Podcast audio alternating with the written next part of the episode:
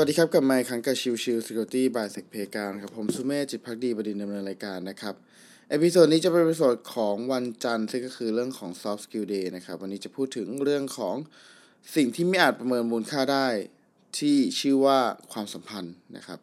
อันนี้ผมเอามาจากเพจของ Roundfinger นะครับ หรือก็คือคุณนิ้วกลมนะครับ ก็จะเป็นเรื่องของความ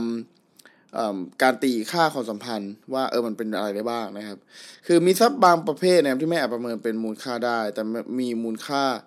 กับชีวิตอย่างยิ่งนะครับทรัพย์ที่ว่าก็คือความสัมพันธ์นั่นเองนะครับ ในชีวิตเรามีได้มีสิ่งที่อยากได้จากการซื้อหาเท่านั้นนะครับ แต่ว่าบางอย่างเนี่ยก็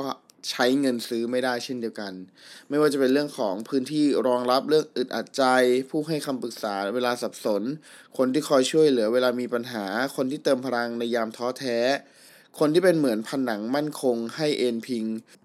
และอื่นๆอีกมากมาย บางทีผู้คนเหล่านี้มักจะถูกประเมินค่าต่ำเกินไป หรืออาจลืมเลยว่าเป็นทรัพย์ของชีวิต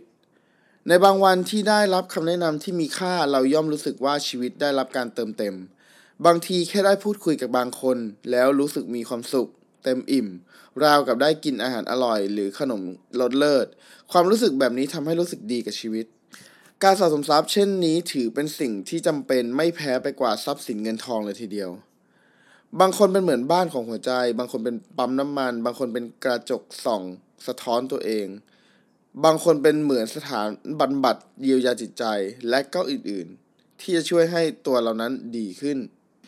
ยิ่งเติบโตยิ่งพบว่าการมีคนที่เป็นดั่งทรัพย์ของชีวิตเป็นโชคดี ควรมองเห็นให้ความสำคัญและรักษาไว้ คนมีค่าเหล่านี้คือความรุ่มรวยของชีวิต